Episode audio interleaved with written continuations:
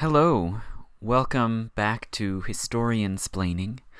This will be the second edition of Myths of the Month, and it will be for patrons only. So you should be finding it uh, on Patreon. And for this Myth of the Month, I'm going to talk about the Exodus, which is a myth that many of us are commemorating right now by observing the holiday of Passover. It's come up in the news in many ways, both because of a new book, which I'll talk about, which makes a certain historical argument about the Exodus, and also because Jeremy Corbyn just got in trouble for attending a Passover Seder with a Jewish group that not everyone likes or approves of. So there are always reasons for this story to come back into the news over and over again, just as it appears again and again all through the Hebrew scriptures and the New Testament, as I'll point to, and as it's come up over and over all through Western history for more than 2,000 years. So, I discussed the Exodus a little bit when I talked about the origins of Judaism, and arguably the Exodus myth, which holds that the Jews or the Israelites or the Hebrews began as a group of enslaved people in Egypt and then were led out of Egypt by the Hebrew God as represented by the prophet Moses. This is really arguably the fundamental founding myth of the Jewish people. Now, as you probably know, there are other founding myths that purportedly tell of even earlier events like Abraham and his covenant with God and the other patriarchs that followed after Abraham. However, it's really the Exodus myth that we know repeats over and over again and is constantly pointed back to as the sort of root of the Jewish people, the beginning of their special covenant with God, and it seems from textual evidence also to be the earliest myth about the Jewish people that was told. So, in these ways, it really can be seen as the most important and fundamental charter myth, in a sense, of the Jewish people as a group. And like many creation myths, it explains the origins of this group. It justifies why they should see themselves as a kind of unified whole. It justifies their laws and customs that define and distinguish them. And in the particular case of the Jews, this myth justifies their monolatry, right? Their devotion, their special devotion to one particular group god. And it also justifies their social and political independence right? Since it is the Jewish God who actually delivered the Israelites from slavery, the Israelites owe this God their exclusive loyalty and and obedience, right? In a way that they do not to other people. Okay, and it's not surprising that this this sort of myth came about in the particular time that it did, at a time when the actual political independence of the Israelite kingdom was under threat and disputed. And I'll talk about that more, hopefully, in a few minutes. The Exodus myth is also a classic foundational myth in that it is continually being relived. Okay, so just like I talked about with the myth of the first Thanksgiving, that Americans are constantly reenacting every year by holding Thanksgiving gatherings and dinners, likewise, the Exodus myth is continually reenacted in a very sophisticated way at ritualized yearly dinners, and even specifically dinners at which particular symbolic foods are eaten. Okay, so once again, the this notion that you are what you eat, and that by eating certain foods in a ceremonialized way, you are uh, maintaining your belonging to an organically unified group. So, let me go through a few of these points that I brought up and illustrate what I'm talking about.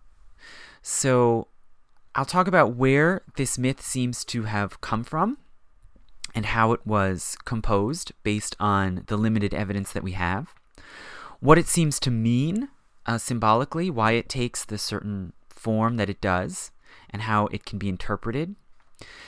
And I'll discuss the degree to which it might be historical. Okay, the, the question of historicity, as scholars say, is are there real events underlying this mythic story?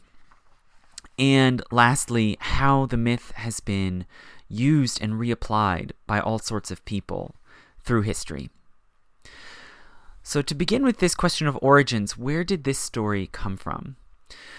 Well, we can't say when all of the various aspects and details of the story arose. And it seems that some form of the story probably predates the use of writing, right? Goes back into an oral tradition that predates any written documents that we have. So we can't say exactly how far back it goes. But there is good reason to believe that the story of the Exodus, in some basic form, is really the oldest story contained in the Bible. And that's because it seems most likely, based on linguistic evidence, that the oldest passage contained in the Bible, as we now see it, is the so called Song of the Sea or Song of Miriam that appears in the book of Exodus and that, according to the narrative, was sung by women after the Israelites had crossed through the Red Sea. Okay, and the language and the vocabulary of this song appear to be already quite archaic, even by the standards of the earliest uh, written versions of the book of Exodus, and we have reason to believe that this verse song was composed several hundred years before anyone wrote it down. Uh, scholars guess probably in about the 12th century BC. So it seems from the earliest sources that we can find that Israelites believed that, at least in some part, they had originated from slaves who escaped from Egypt and crossed over or somehow crossed through a sea. Okay, and these are important points of ambiguity which I'll come to later. Okay, we we don't know from this earliest song of the sea exactly what the body of water is or how the Israelites got past it. But we know that they believed they were escaping from the forces of the Pharaoh, the ruler of Egypt. We don't know exactly how many people it was, it doesn't specify. And there are all sorts of aspects that are unclear about this earliest form of the story. It is interesting, though, that this earliest element of the Exodus story that we see in the Song of the Sea apparently resembles other creation myths and origin myths told by other Middle Eastern people in the ancient world. Okay, it was common for Mesopotamian peoples and others around the region to claim that the universe had been created by some sort of god of order or god of light who battles the forces of chaos and evil, particularly as embodied in the sea, right? There are many stories of battles against the sea itself or sea monsters, okay, and these show up again in some form in the Hebrew Bible as well, in figures like the Leviathan or in Jonah and the whale. Uh, the, the notion that the sort of god of order has to battle the chaotic and mysterious forces of the deep, okay, and so a certain variation on that theme we can see in this Song of the Sea it seems that over time, after the composition of that song, the story of the Exodus was gradually elaborated and filled out. And in particular, the central character of Moses is discussed and described in great detail in early documents that then were integrated into what we now see as the book of Exodus. As I discussed in my lecture about who wrote the Hebrew scriptures, the books of Genesis and Exodus are apparently the oldest books in the Hebrew Bible, and they are composed of various elements that at some point were stitched together into something like coherent storylines. And the story of Moses and the Exodus are particularly prominent and important in what scholars call the E document, right? So, most scholars, not all, but a large body of scholarship holds that much of the material in Genesis and Exodus was drawn from a particular hypothetical document which used the title Elohim to refer to God, and so for that reason is called the E document, and the author is sometimes called the, the Elohist. And it seems that this E document was composed in the northern kingdom of Israel in about the 8th or so century BCE. So it's among the oldest sources for the Bible. And it holds Moses to be a particularly important figure, whereas the J document was more likely written in the southern kingdom of Judah, and it focuses more on Abraham and seems to look at Abraham as the sort of important founding figure of the Jewish people. So, a lot of what we see as the Exodus story today apparently came from this E source. Okay?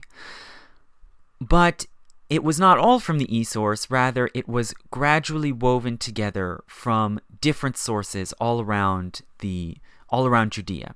Northern, southern, and eastern versions of the story were all pieced together, and this assemblage was performed probably in the era under Persian rule, right? So, so some scholars over time have thought that maybe it was a bit earlier. It might have been just before the Babylonian captivity in the 500s BC. Some saw it as during the Babylonian captivity. Scholars today tend to lean towards even a bit later in the, the Persian era after the return from the Babylonian captivity. Right? And there's evidence in the text that the story existed in some form for a very long time before it was edited together into what we now see as the book of Exodus. And there's actually evidence in other texts, for example, the very early prophets, uh, Amos and Micah, refer to God leading the Israelites out of Egypt. Okay, so this idea that the Israelites stemmed from slaves who were freed from Egypt is is very early but we don't get a complete version of the story until we have the book of Exodus. It seems that in its earliest version, when the book of Exodus was first stitched together, possibly around the 400s BC, roughly, the story hinged on what scholars call a theophany, an encounter with God or a sighting of God. Okay, this sort of central turning point of the book was Moses witnessing God on Mount Sinai. Later, teachings like the Ten Commandments were added in. Right, so the notion that uh, that the the book of Exodus records Moses leading the Israelites out of Egypt, taking them to Mount Sinai, receiving the tablets of the Ten Commandments, and then finally leading them into the Promised Land. That whole storyline didn't take the final form that we see until the P, the priestly source, added in this part about the Ten Commandments, maybe in the 400s or even 300s BCE, right? So it was a long process. So when we ask this question, where did Exodus, the story of Exodus, come from? What is its origin? How old is it?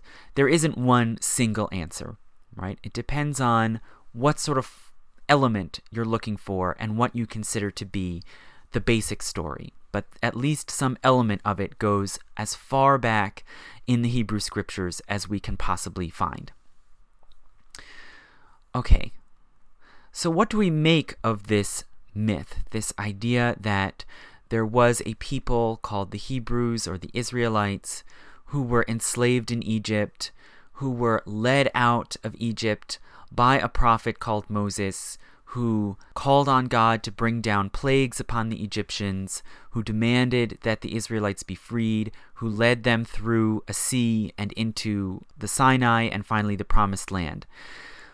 Well, there are very interesting elements, distinct elements in the story as we find it in the Hebrew Bible that that resemble other myths from many other societies and many other time periods, and that seem to have some sort of special narrative importance or narrative power.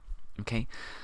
In particular, this central character of Moses, he follows certain patterns that we also see in other classic mythic heroes. Uh, he's a person of unknown or mysterious parentage, right? According to Exodus, Moses was a Hebrew child. He was born at a time when the Egyptian government had decreed that Hebrew boys should be killed by drowning. But instead, he was set afloat in a sort of basket on the Nile. He was discovered, brought into the imperial palace, and raised as a prince. But later in his life, he had to discover his true origins as a Hebrew, and hence take up his destiny as, as a liberator of his true people, who were the Hebrew people. Okay, and he had to find his true family, consisting in his brother and sister.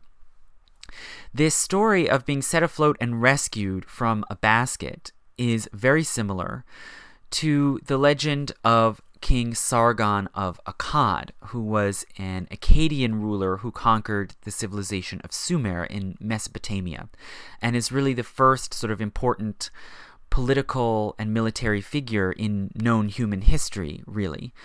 Not only that, but according to early legend, Sargon of Akkad had an encounter with the goddess Ishtar while he was working in a garden. He was a sort of humble gardener who was in some way inspired and called upon by this appearance of the goddess uh, to become a leader. Okay, and if you are familiar with the biblical story, it's very similar to what supposedly happens to Moses, where he uh, is working as a humble shepherd in the land of Midian, and he sees an appearance of a god who commands him to go back into Egypt and lead his people.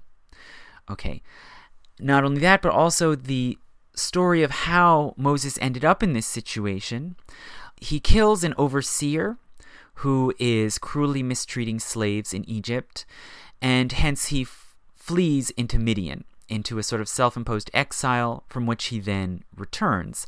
And Others have pointed out this is extremely similar to an early Egyptian legend, which survives in many copies, the legend of Sinuhe, who also apparently overhears or witnesses something that causes him to flee from Egypt. He lives in exile and then is able to return to Egypt.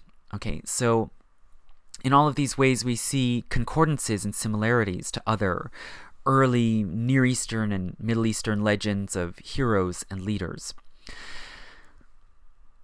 As a sort of typical classic hero with mysterious parentage who has to flee into exile, return, discover who he truly is, he follows a, a pattern that's been pointed out by anthropologists, especially famously by uh, Joseph Campbell in The Hero with a Thousand Faces, that uh, he he goes through similar trials to to other classic heroes, you know, Orpheus or Achilles.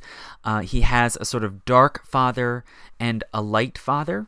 Okay, uh, a sort of uh, bad or sinister father figure. In this case, the pharaoh, and he has to choose instead a light father, a more honorable and just uh, father figure to follow. In Moses' case, you could say that is God and he has to discover his true parentage, which one could take, arguably, in the way that Joseph Campbell does, as a metaphor for people's discovery of their identities, right, and shaping of themselves. Okay, the story of Moses can be seen on one level as uh, a symbol of people having to choose who they are, what they stand for, what they believe in, and what they're going to do with their lives. Okay.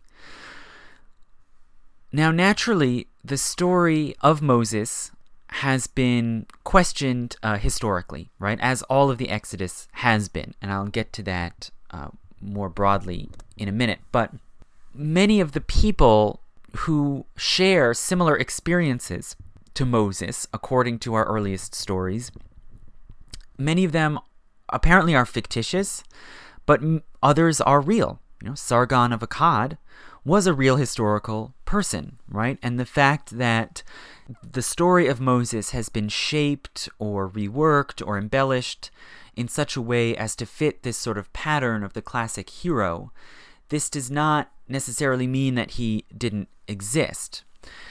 The name Moses apparently is of Egyptian origin, right? And this has led many to question whether it's true at all that Moses was, in fact, a Hebrew or an Israelite, or if he was simply an Egyptian, right?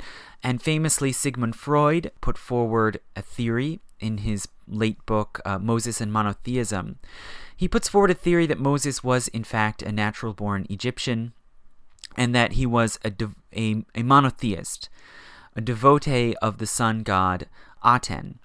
And we do know that in the 14th century BCE, so possibly roughly around the period when the Exodus might have happened, we know that there was a particular pharaoh, Akhenaten, who instituted a reform in Egypt, cultivating devotion to one God, right? So there was a, a period of monotheism at the imperial court in Egypt.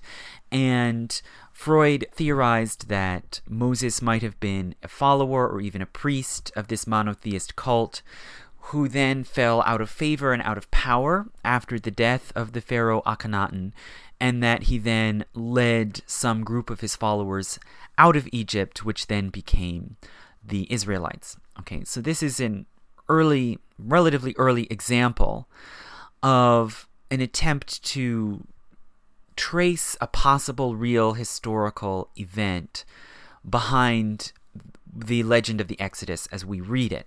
Modern day scholars find this theory fairly tenuous. Okay, uh, the there really are very limited similarities between the monolatry of the Israelites, as far as we can reconstruct it, and the sun god cult of Akhenaten, and there really isn't much to substantiate a supposed link uh, between them.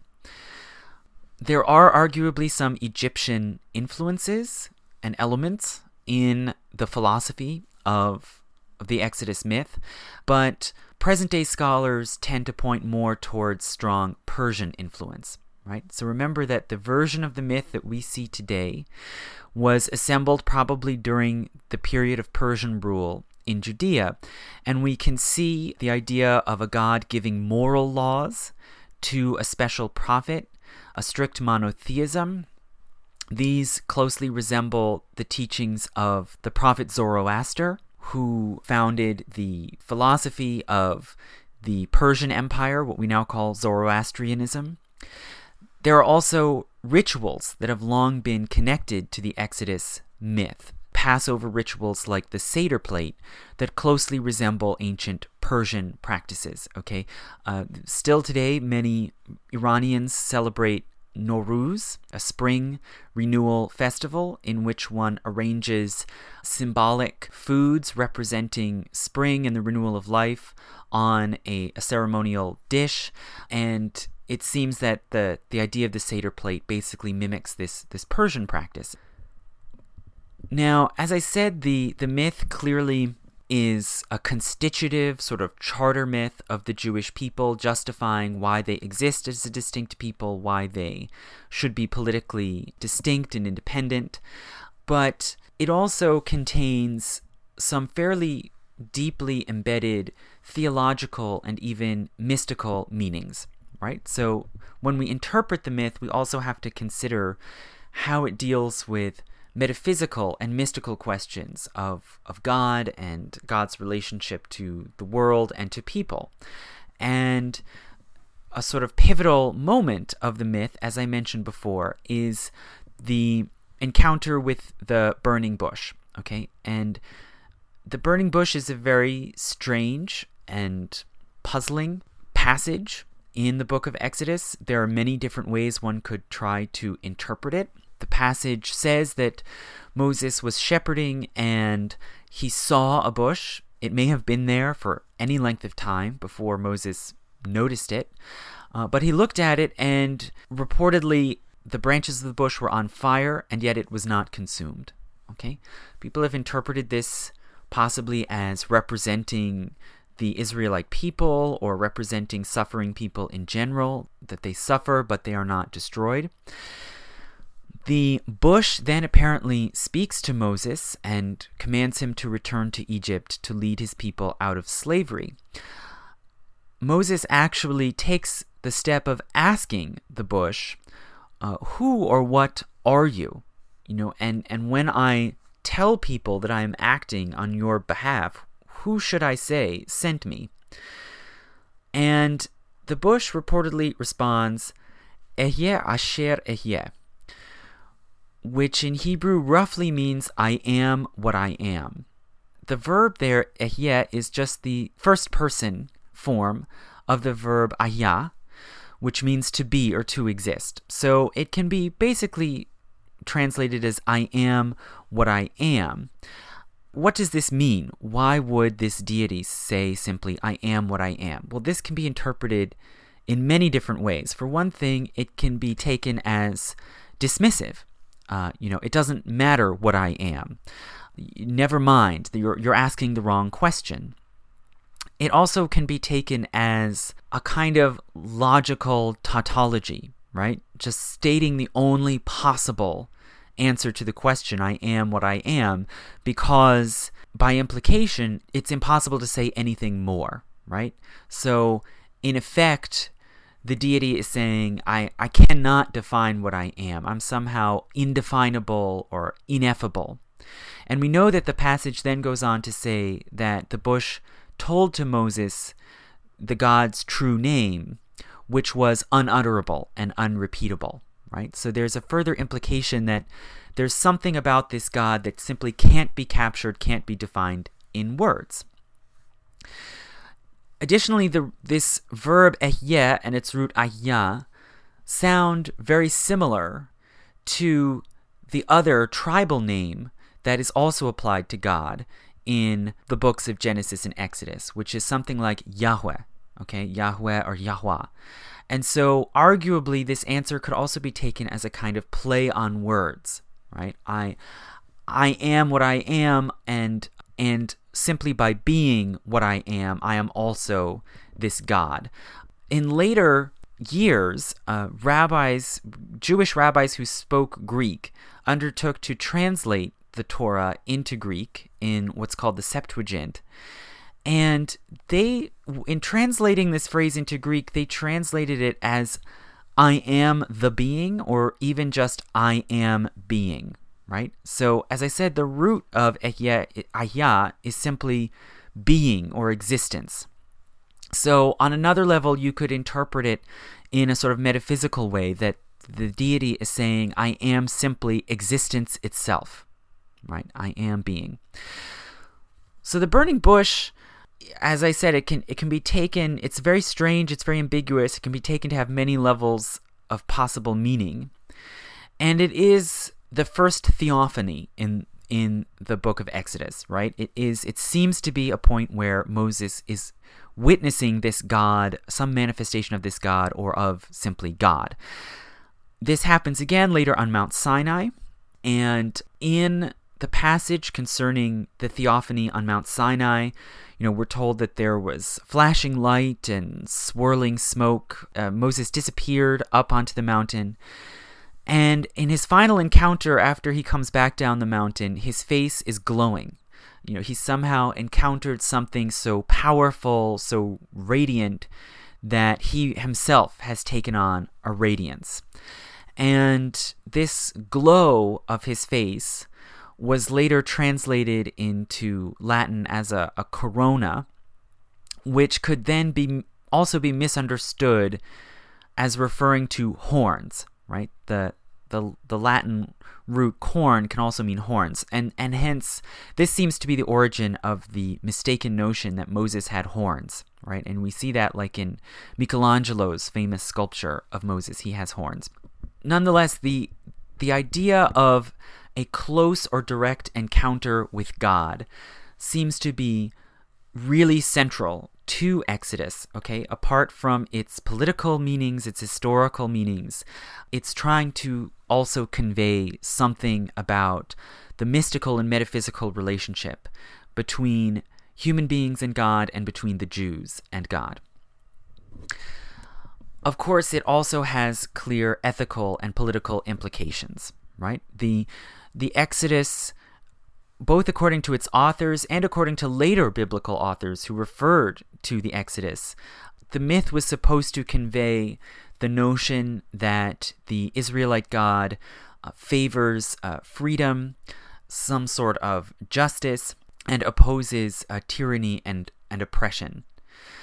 The Exodus myth is referred to over and over again all through the rest of the Hebrew Bible and in the New Testament. It's referred to repeatedly by the prophets like Amos and Micah, whom I mentioned, by Isaiah, later also in Judges and the the Ketuvim, especially the Psalms. Uh, it comes up over and over again, and the slogan that one hears again and again, both in the Torah and in later biblical writings, is "Be kind to the strangers among you, for you were strangers in the land of Egypt. Right? That is a repeating refrain in Exodus and Leviticus and in other books. Uh, you must treat foreigners and, and servants among you with justice and tolerance because you yourself were in that situation in Egypt. Of course, as many of you know, the, the Exodus myth does involve all sorts of uh, suffering and vengeance brought down upon the Egyptian people, which can strike you know modern people today as very unsavory and, and disturbing. And many biblical scholars and commentators through the centuries have sort of grappled with what seems to be a contradiction, right? That the Exodus teaches us to be kind and tolerant of strangers and to lift the oppressed, and yet we see suffering, including even the deaths of children, brought down upon uh, the Egyptians. And different analysts have dealt with this contradiction in different ways, but one prominent way of interpreting it was put forward by medieval drash or medieval commentaries, including by Maimonides, the most famous medieval Jewish philosopher, which looks at the supposed reason why God brought down plagues and suffering upon the Egyptians. And you see in the book of Exodus, uh, repeatedly, the book says that either Pharaoh hardened his heart to Moses' pleas, or God hardened Pharaoh's heart, right? And this is a very strange phrasing that we see, and it shows up in both forms at different points. And Maimonides and other philosophers have argued that initially Pharaoh chose to ignore the pleas for freedom and mercy for the slaves, and that over time, as he did this, it became a sort of automatic habit, right? And and so when these passages say God hardened Pharaoh's heart, what that really means is there's a law of nature, a sort of law of nature written into the universe that causes people to become callous and hardened to others' suffering after they have made a repeated habit of it. And this is what made it ultimately impossible for Pharaoh and his advisors to relent and to give freedom and mercy to the Israelites. Thus, causing ultimately these plagues to come down because it was the only way uh, within the sort of allowable laws of nature for the situation to change. Okay, so this can be seen as a way of trying to interpret the book in such a way as to reconcile this strange uh, contradiction. And you see this sort of thinking ritualized in the Passover Seder, where, for example, one is supposed to spill a certain amount of wine commemorating each of the plagues uh, brought down upon the Egyptians in order to signify that one's joy is diminished right by the suffering of of others whether those be you know allies or enemies it's uh, it, it diminishes the joy of the occasion that people suffered now all of these questions of interpretation of course stand apart from but cannot really be fully grappled with without the distinct question of whether the myth is based on actual events, right? So the question of historicity should not exactly be stated as did these events really happen, right? Okay, we probably can never know. We have no direct access to what really happened, but we can ask does this particular source, the book of Exodus, does it have any corroboration in other sources? Okay, do other sources like other documents or our archaeological evidence, linguistic evidence, is there anything else that does or does not accord with the claims that we see in the book of Exodus? And if they do, then of course that really throws a different light on how we interpret the book of Exodus. Now, some some would argue, you know, some literary scholars might argue it doesn't matter, right? The the work of literature is complete and Uh, it's a work unto itself and it, it makes no difference what really happened in air quotes. But I would argue that historically it does matter, right? If we're going to try to ask why does the book of Exodus say that Egyptian children died in the 10th plague, then it makes a difference whether or not it really happened, right? If something like this really happened, then the people who composed the myth were trying to put an explanation on things that they actually witnessed or or information that was given to them that they believed was true. And that's different from they made it up, right? It, I, I think that clearly that changes the meaning and the significance of the story whether or not the people who composed it based it on real events and or reports of real events. So, are any of the events described in the book of Exodus historical in the sense that they might be corroborated by other sources? Well, most scholars would tend to say that the basic answer to that is no. Okay, there is no solid strong corroboration telling us that the story as it is told in the book of Exodus really happened. Okay? There is no Egyptian record of a large body of Israelite slaves. There's no record of a series of 10 plagues. There's no record of millions of slaves suddenly getting up and leaving.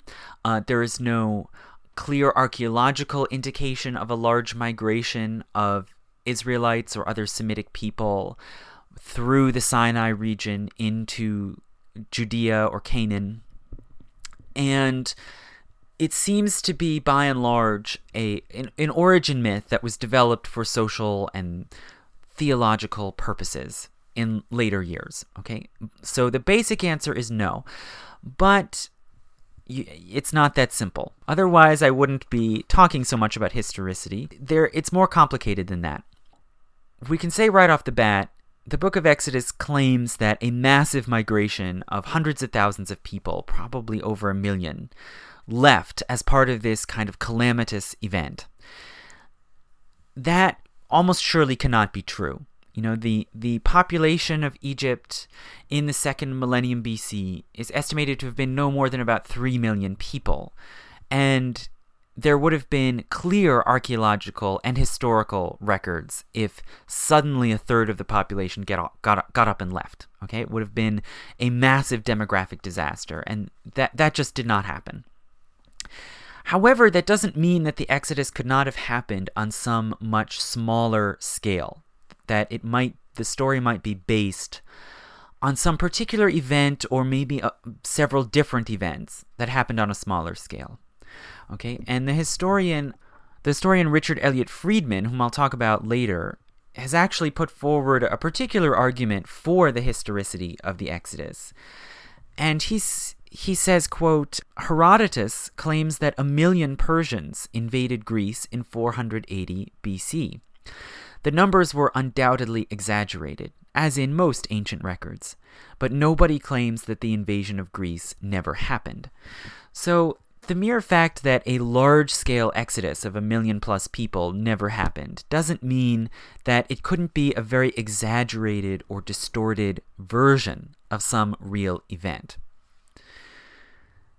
Now, when we look at the other end in Canaan, what at that time was called Canaan, what we today might call Israel and Palestine, Again, there is no archaeological corroboration of the Exodus story, but rather, as I said in my lecture about Judaism, all archaeological evidence indicates that the earliest Israelites who emerged and formed towns and communities in the uplands of Canaan in the second millennium BCE, all archaeological evidence points to them being lower class Canaanites who had migrated out of the Canaanite cities and established separate communities in the uplands.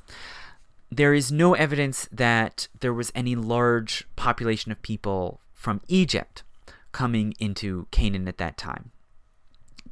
So then, how is it that anyone could claim that there is any historical basis for the story of the Exodus? Well, the evidence is textual, linguistic, and circumstantial. Okay? There are various reasons to think that the basic outline of the story was plausible, at least on a small scale, talking about maybe thousands of people rather than millions. And there is linguistic and textual evidence suggesting that there may have been some real events that inspired the story. Okay, for one thing, we know that there were Semite migrants and slaves in Egypt, especially in the eastern delta area of Egypt in the 1100s, 1200s BCE, so the, the area closer to Canaan. It happens that this area of the eastern delta was frequently flooded and that very little textual evidence or artistic evidence uh, survives. It has been, you know, destroyed by the environment. So it only makes sense that if there was some population of Semites who migrated into that area or who were, as we know happened, who were enslaved as a result of border wars with the Canaanite civilization, that some of them might have been there and they didn't leave behind much detailed uh, records. We know that, as with any large slave population, there were sometimes rebellions and escapes right? Egypt, like all ancient civilizations, Egypt depended on slave labor and had a large slave population, and this would always lead to a certain degree of conflict and instability. So, the basic idea that there might have been some group of Semite slaves uh, in Egypt who eventually rebelled or escaped is not at all implausible. It's not surprising that there might not be a record of this, okay? Our, our textual records surviving from ancient Egypt are fairly few, and they tend largely to be chronicles, okay? And chronicles, as I said before, are propagandistic. They tend to celebrate the power and achievements of a ruler or a government, and they don't dwell very much on the defeats or the failures. So it's not surprising, you know, whatever the history of the Israelites might actually be, it's not surprising that Egyptian records do contain a reference on the Merneptah stela of Egypt defeating a people called Israel, but they don't have any reference to such a people raining down destruction on Egypt and, and leaving Egypt. Among these textual evidences is the fact, as I mentioned before, that Moses is an Egyptian name that, as I also mentioned in my lecture on Judaism, the Hebrew, an early Hebrew name of God, uh, Yahweh or Yahweh, seems to be almost surely derived from a Midianite deity called Yahu or Yahweh, something ex, you know extremely close, composed of the same sounds. And the story of Exodus claims that this god was first encountered and first revealed his true name, which might be this name, Yahu or Yahweh, to Moses in the land of Midian, right? So, so we have that sort of basic, obvious textual and linguistic evidence linking the early Exodus story to to Egypt and and the Sinai region, which is where Midian is located. There is, as I mentioned before, the Akhenaten episode in the 1200s, and we know that there was a uh, sort of grand vizier and high priest of the pharaoh Akhenaten, who was part of this monotheistic cult, who had a name basically something like Moses or Moses, something very close to to the name Moses, and and it may be that the mythic figure of Moses that we read about might be in some way connected to or inspired by this Egyptian official. Furthermore, there was a period of Egyptian rule over most of the Canaanite cities, right? So there were frequent conflicts between Egypt and the Canaanite civilization, and there was a period of Egyptian rule. And so it's possible whether or not any Israelites originated from Egypt itself, it's possible that many of them came from these cities at a time when they were under Egyptian rule. And hence, this is where the story began, and it later, sort of to add drama, was moved to Egypt proper, right? But that the germ of the story might be that there was some uh, Semitic group that was part of the origin of the Israelites that was under Egyptian rule and rebelled against it or escaped from it. Other scholars have also pointed to other possible connections for example, the Hyksos, a sort of mysterious northern people who invaded and conquered Egypt for a period in the second millennium BC uh, and later were expelled. Uh, it, it, it is possible that the story of the Exodus might have started from this Hyksos uh, episode. There are also other peoples, uh, the so called Sea peoples, also from the north, who invaded and occupied Egypt for a time and then were expelled. So there are various episodes we do know about that could possibly form some basis for the Exodus story. And also, many have speculated about possible concordance with natural events, right? So we have these very vivid uh, striking episodes described in the Exodus, particularly the 10 plagues, uh, which begins with rivers turning into blood and then is followed by a sort of wave of plagues, including frogs, cattle disease, boils, and finally the death of the firstborn. Now, some have pointed out that this series of plagues could actually follow a real pattern if there was seismic activity which could lead to hot gases, gas plumes in rivers and lakes, which could then poison the water. When the water is poisoned, then frogs would come out of the water. Those frogs would then die. They would be fed upon by, by bugs. They would putrefy, leading, leading to diseases, and possibly eventually leading to, to deaths.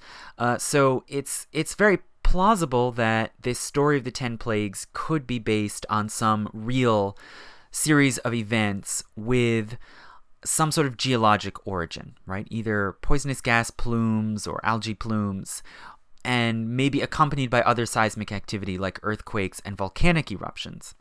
And if we read the later passages of Exodus after the Israelites leave from Egypt, we're told that they were led by a pillar of smoke during the day and a pillar of fire at night. And we're told that when Moses approached Mount Sinai, it was surrounded by thunder and lightning and clouds of smoke. And all of these descriptions certainly sound to me like uh, like a volcanic eruption or maybe a series of volcanic eruptions. And we know that if the Exodus story happened, we estimate that it's dated somewhere between about the 15th century and the 13th century BCE, more or less the end period of the late Bronze Age. Okay, so it comes at about a time when several major civilizations like Egypt, Canaan, the Minoans, uh, Mesopotamia, and others, the Indus Valley, were closely connected and fell into a collapse. And we don't know exactly why that happened, but certainly one possible explanation that scholars have floated is a sort of rolling seismic disaster around the Middle East and Eastern Mediterranean that disrupted trade and disrupted agriculture and led to famine and disease and the, the fall of this sort of late Bronze Age world order. And if that theory holds water, then it only makes sense that the disasters recounted in the Exodus story might fit into that episode, right? That we could be talking about seismic activity and resulting famines and plagues that may have actually happened. Scholars have also sometimes pointed to a particular early Egyptian document from several hundred years earlier called the Ipuwer Papyrus, which has a long sort of poem of lament penned by someone simply called an Egyptian sage. And it describes a time of chaos when sort of uh, the world is thrown into disorder, uh, cattle are dying, uh, servants are stealing the goods of their households and running away. And at one point it says the river is blood. So there are several aspects of this Ipuwer papyrus that seem strangely reminiscent of what we're told about in Exodus. Okay, the the, the plagues beginning with rivers turning into blood, uh, the diseases, cattle deaths, and also in Exodus we're told that Moses demanded that the Israelites be allowed to leave Egypt and bring the kingdom's wealth with them. Now, one could say that therefore this means that the the Exodus events are sort of alternative version of the same story we see in the Ipuwer papyrus. That the that this papyrus represents an Egyptian corroboration of the Exodus story. But it's probably not that simple. Uh, for one thing, the Ipuwer papyrus seems to go back much earlier. It has a long catalog of disasters and outrages and it may just be coincidence that these few seem so similar to what we see in the Exodus. It also, in my view, it probably means that the sort of events that we see described in Exodus were not totally unique, that they maybe happened from time to time through various periods of Egyptian history, that some sort of gas or material got into the Nile, caused algae plumes or poisonous plumes that turned the river red, and that this led to various then cascading disasters. And that when society was thrown into crisis by disease or famine, that one thing that might happen is that servants would take advantage of the chaos and steal some things and run away, right? So if we look at it in this light, it's we don't necessarily know that these two documents are somehow describing the same event, but they might be describing similar events that might have happened many times or happened periodically in ancient Egypt. Okay. Now, if we go back and l- remember that the Exodus myth is a sort of founding myth of a people, then clearly it's not it's not plausible historically in the way that it fits into the longer mythic history of the Jews or the Hebrews, right? So as I said before, it's in in another lecture, it's not really mm, it doesn't make sense to suppose that there was a people who originated from a particular patriarch named Abraham that these people then all went to Egypt that they were then all enslaved, that they then all were liberated, that they then all went to one place, uh, Judea, and that they then became uh, the Jews. It's it's not believable that there weren't some people who either went somewhere else, or some who remained as slaves, or some who blended in and became Egyptians, or some who were not freed. It's just not believable that this whole mass of people all somehow moved uh, in tandem, particularly when, according to the myth itself, they were frequently feuding and dividing. Rather, it's long, to, to many observers, it's long seemed much more likely that some group of Israelites, some group of Semitic slaves, or maybe just an amalgam of different groups, uh, somehow got out of Egypt and after that, they then retroactively adopted this mythic history and forged a sort of group identity. We all came from one place, we all descend from one patriarch figure, we all are devoted to one god, uh, we all have one destiny, right? It makes much more sense to think that this mythology was developed retroactively.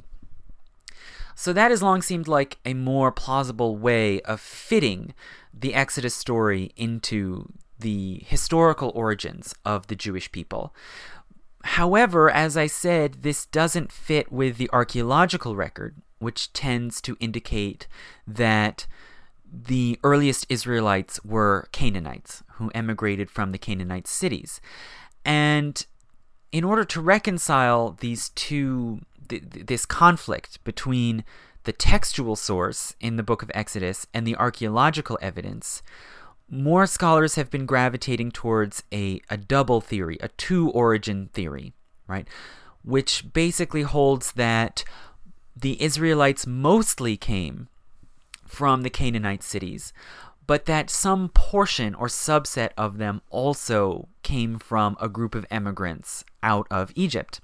And part of why this two origin theory has persisted and gained support is that it simply doesn't seem plausible either to think that the early Israelites were Canaanites and yet they incorrectly claimed to be descendant from slaves. It would be extremely strange and very much against the normal pattern for an ancient people to say that they came from slavery when they didn't. Okay, that was not a source of honor or prestige in any way.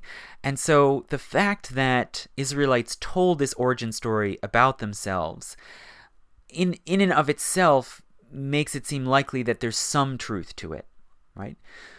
So this two origin theory that there was a sort of blending where uh, certain Canaanite groups also absorbed immigrants from Egypt and adopted their mythology and adopted their deity is is gaining more and more support. And in particular a new book that came out earlier this year called The Exodus by the historian Richard Elliott Friedman has sort of tied together various lines of argument and mustered uh, a new a new synthesis in support of the historicity of the Exodus story. Okay, and Friedman, you know, he he certainly, as I said before, he does not claim that the Exodus was anything like the scale that it's supposedly reported as in the book of Exodus, but it m- most likely was somehow based on a smaller exodus of Semitic or Canaanite slaves leaving Egypt, who then integrated this story into the early mythology of, of the Jews. So, this idea that some subgroup of the early Israelites did, in fact, come from Egypt, Friedman uh, actually pins this down more specifically and puts forward the argument that the specific group that did emigrate from Egypt was the Levites. Okay? So, according to the Hebrew Bible, the the Israelite people comprised 12 tribes, okay? And one of these tribes was a priestly caste, okay? The tribe tasked with managing the worship at the tabernacle and the temple. Okay, that's what we're told in the early uh, in the early documents, and it is corroborated in different ways by by archaeology and by other texts that there were these 12 tribes, and the Levites were a sort of um, priestly caste tribe. Now, Friedman, as others have before, points out that if we look at the individual names in the Hebrew Bible, all of the names assigned to Levite individuals are all Egyptian. They're Egyptian names, whereas the names ascribed to members of other tribes are not Egyptian. Additionally, we can see certain important ritual practices attributed to the Levites in the Hebrew Bible that seem to have direct Egyptian origins. Uh, the rite of circumcision. This was an Egyptian practice. Okay, it was practiced in ancient Egypt for thousands of years, and it seems likely that the Levites brought this ritual practice to the Israelites. Also, the tabernacle. Okay, the Levites were tasked with creating and maintaining the tabernacle, according to the book of Exodus. And the tabernacle very closely mimics the design of it, the use of it, closely mimics the traveling war tent of the pharaoh Rameses II, okay, which we also have described in detail in Egyptian documents. And all of these sort of Egyptian practices and names that appear in the Hebrew Bible are all recorded in sources, E, P, and D, that scholars believe were written by Levites, okay, by Levite priests, okay. And you remember the main sources, according to the documentary hypothesis, are J, E, P, and D. And J is the only one that was not written by Levites, or was was not believed to be written by Levites. The others were written by Levites, and they contain these specific uh, names and practices attached to the Levites that seem to be Egyptian in their character, right? So this these are among the reasons why Friedman argues that the Levites are the particular group that brought various ritual practices and teachings about this new god to the Israelite people, and as the priestly class had the power and authority to assert them as the central practices and myths of the Israelites as a whole. He also further supports this argument with with an argument from from absence.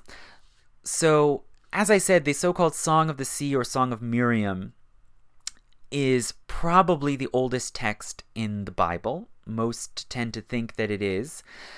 Another text that is among the earliest incorporated into the Bible is another song, and eh, particularly it's another song attributed to a woman, namely the Song of Deborah which appears in the book of Judges. And this Song of Deborah, also, most scholars, although there's not a complete consensus, most scholars tend to think it's very early, like 12th or 11th century BCE, very archaic. It's a song of victory, celebrating uh, a victory of the Israelites against Canaanite opponents. And it refers specifically to several of the Israelite tribes, right? However, one that it conspicuously leaves out is the Levites. Okay, there's no acknowledgement that the Levites exist in this early text. And we know that this text was composed in the northern area, the sort of Israel area of Judea. So it is quite separate and distinct from the Song of Miriam, which deals with the Exodus.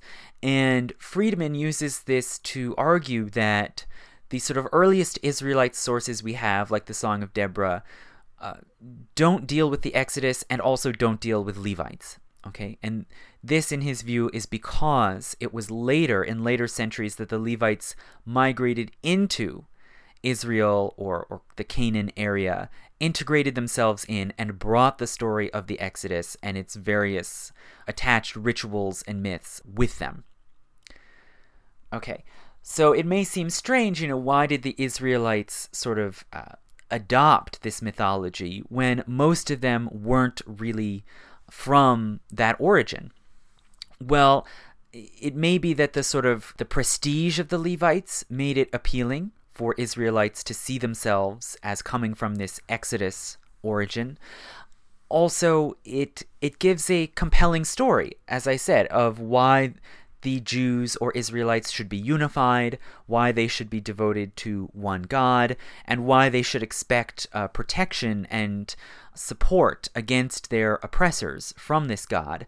Uh, and you can see a sort of similar case among Americans. You know, why do Americans celebrate Thanksgiving and why do we see the pilgrims as our forebears when most Americans aren't descended from Mayflower pilgrims, right? Certainly not today. But it makes for a sort of useful myth right?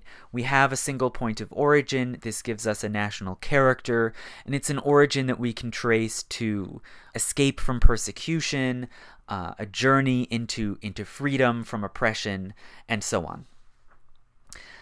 Okay.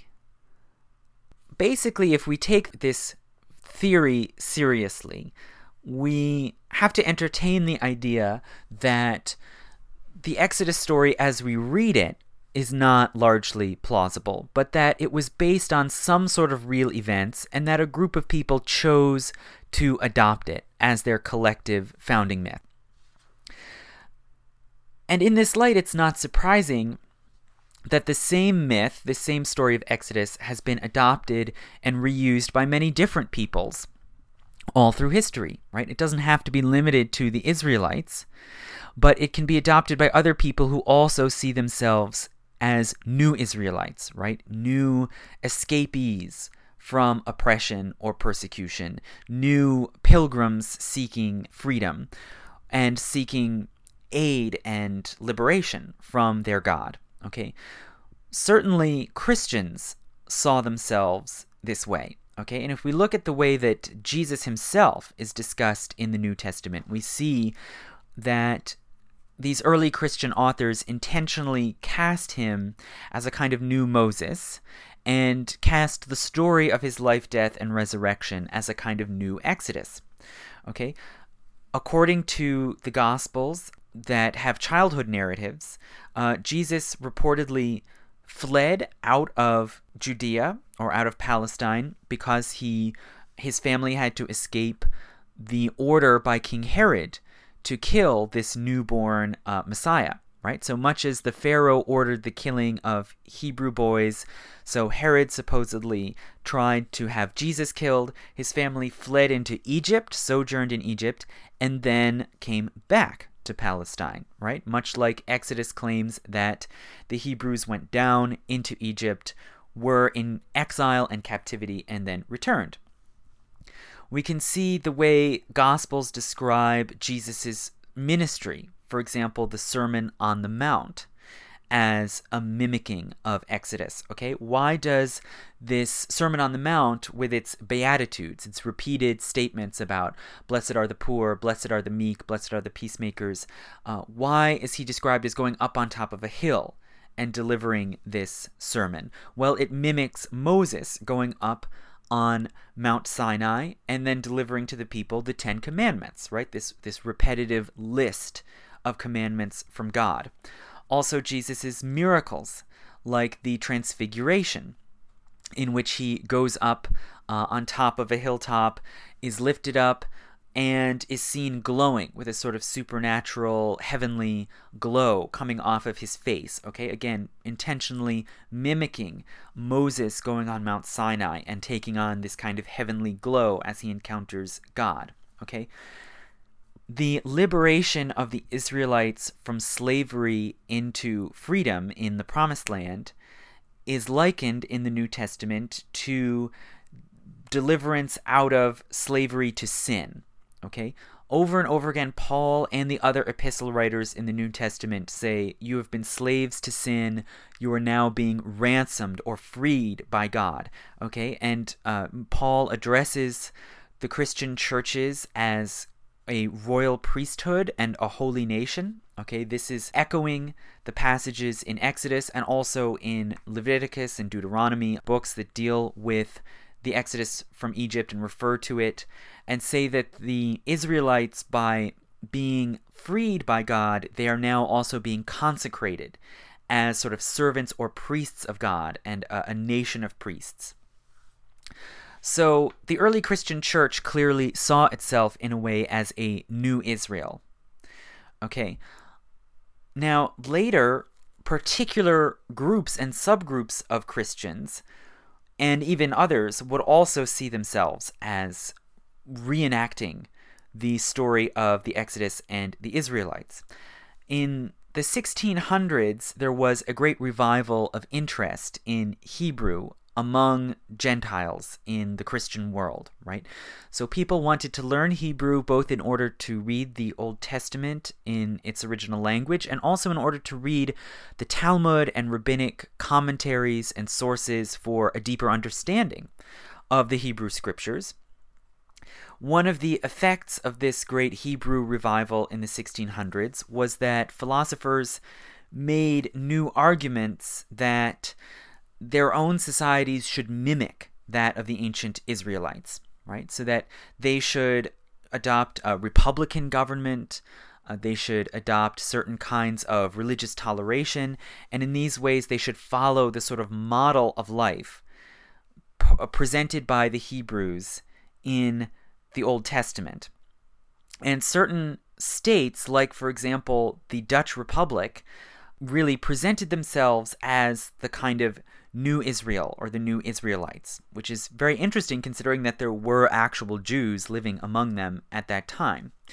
And in the 1640s, one particular rabbi in the Netherlands, Jacob Jehuda Leon, actually built an elaborate model of Solomon's temple, a scale model, which he believed was an accurate recreation of the temple according to the Bible, the Talmud, and other sources.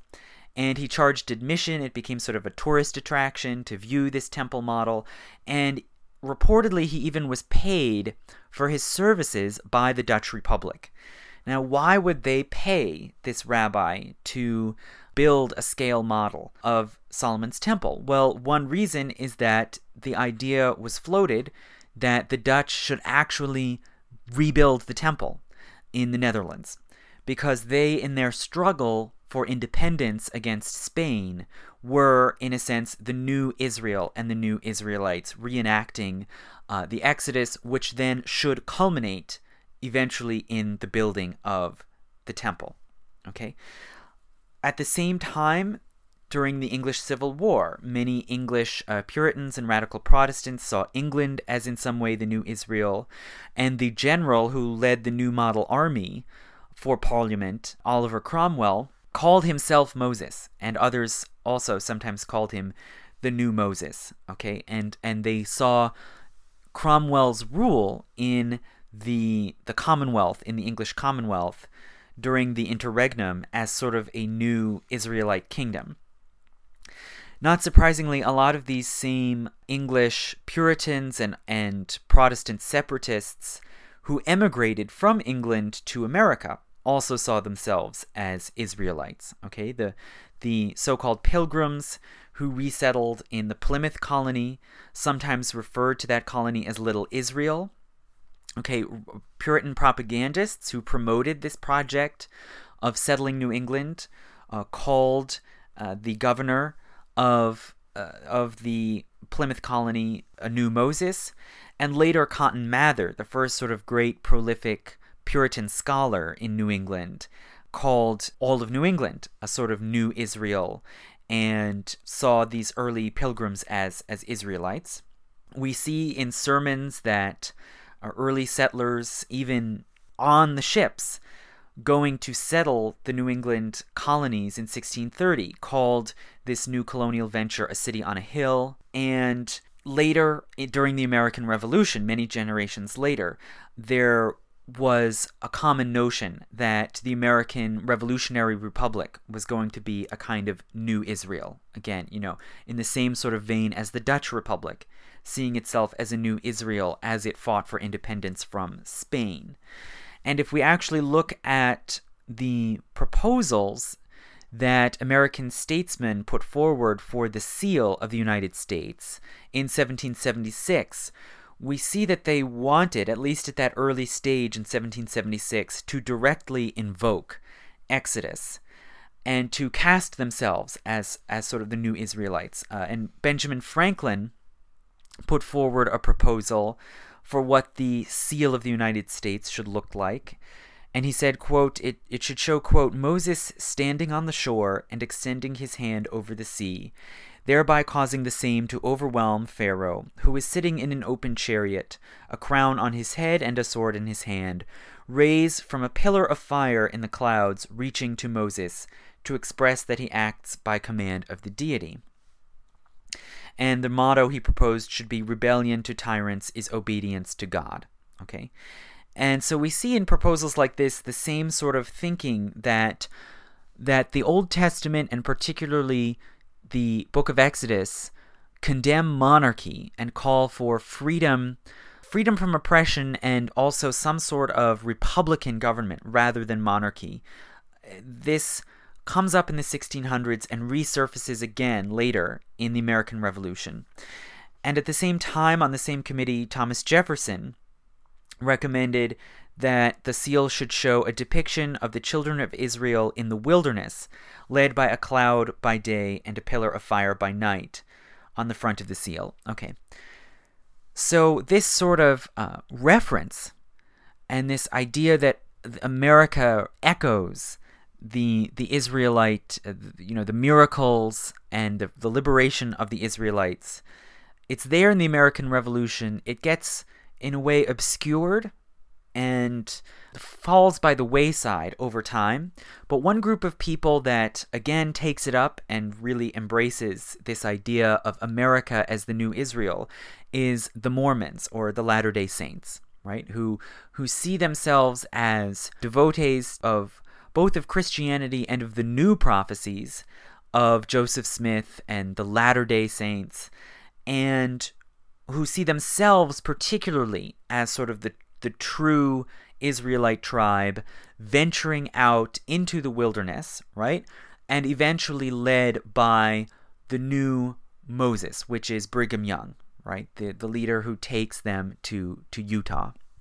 And around this same time, or just after, we also see the same myth applied, embraced and applied by African Americans. Okay, so early on in the history of, of African slavery in the Americas, in the 1600s and through most of the 1700s, slaveholders generally didn't want to Christianize their slaves, right? That was seen as dangerous in all kinds of ways, politically and, and theologically they didn't want to do that, and it was rather particular missionaries like Moravians and Quakers who actually tried to convert slaves to Christianity, often against the slaveholders' wishes. This gradually shifted after about 1800 when slavery was heavily under ideological attack from many different directions, and some slaveholders instead began to see Christianization as a possible way of justifying and defending slavery. That we are we are introducing slaves to Christianity, we are evangelizing them, and that justifies the our enslavement or our, our the slave trade and the holding of slaves. However, it carried enormous risks that could backfire. Of course, if you give slaves the book of Exodus, they're likely to take a message from it that slaveholders don't like. And it seems from the earliest spirituals that we can find, uh, so called Negro spirituals, that the book of Exodus provided a model, and not surprisingly, many African Americans also saw themselves as the new Israelites. Okay, you, you may know that Harriet Tubman, who led hundreds of slaves out of slavery and led them to escape to freedom in uh, in Pennsylvania in the 1850s that she was colloqu- colloquially called Moses. If you go to an American Passover Seder today, one song that you very well might hear that's commonly sung at Seders is Go Down Moses, okay, which begins, uh, you know, when Israel was in Egypt land, let my people go, oppressed so hard they could not stand, let my people go.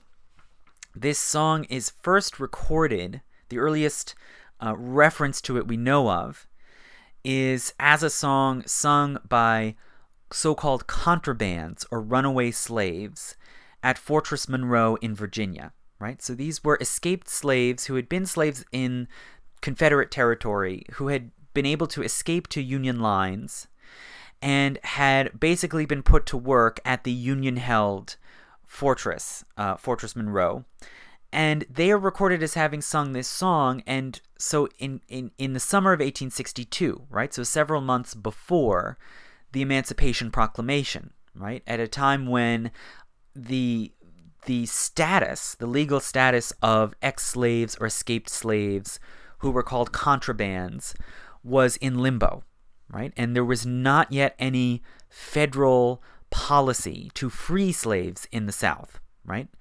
And the people who actually reportedly sang this song were in this kind of legal and political limbo. Would they be treated as free persons? Would they be used for slave labor by the government? Would they be returned to their masters? This was all uncertain. And so we can see the song in this context as a kind of political statement and as a call for Lincoln and the Union and the Union Army to take up the role of Moses, right? To take up this call and this mission of going southward and freeing the slaves, okay? Which eventually is what ended up uh, happening. And later reports from interviews with Harriet Tubman actually say we, we don't know necessarily that this is true because the source comes a bit later, But from years later, we know that Harriet Tubman said that she used that song, Go Down Moses, also as a code song, a sort of signal to spread the word among slaves in Maryland that she was coming and that someone was going to lead them out to freedom. In later years, from the 1890s up through the 20th century, other African American groups uh, formed in the in the African diaspora who called themselves New Israelites, who believe that they are in some way descended, whether literally or spiritually, from Israelites who left Egypt, and particularly the Rastafari, right? A sort of religious group that first formed in Jamaica. It's not entirely clear exactly when they started, but somewhere around 1900 or so.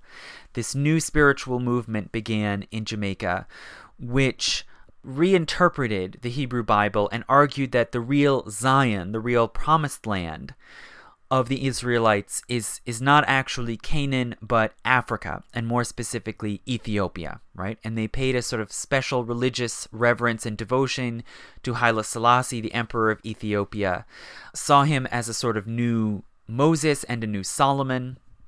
And some of these Rastafari actually organized not only in Jamaica and the Caribbean, but actually emigrated to Ethiopia, right? And if you go to Ethiopia today, there are some towns still there that were settled by by Jamaican Rastafaris, right? Who who adhere to to this this mythology and again who see themselves as the real Israelites or the real successors of the Israelites, right? And for them, the return is is not simply a return through the Red Sea, but a return back across the Atlantic, right? To what they believe is their homeland. Okay. So in this way, the, the, the myth of Exodus is kind of infinitely usable, infinitely repeatable, because arguably it captures in mythic form a struggle both against exile and against oppression and slavery, which is continually happening and being reenacted over and over again all through human history. So thank you so much for listening. And I will have more myths of the month, uh, but hopefully soon I should be producing more lectures in, in the same vein about the early modern era. And also, I will start another series on the history of the United States in 100 objects. And those will be uh, freely, publicly available uh, but alternate back and forth with those that are for patrons only, like this one. So thank you again so much for listening, and I'll talk to you again soon.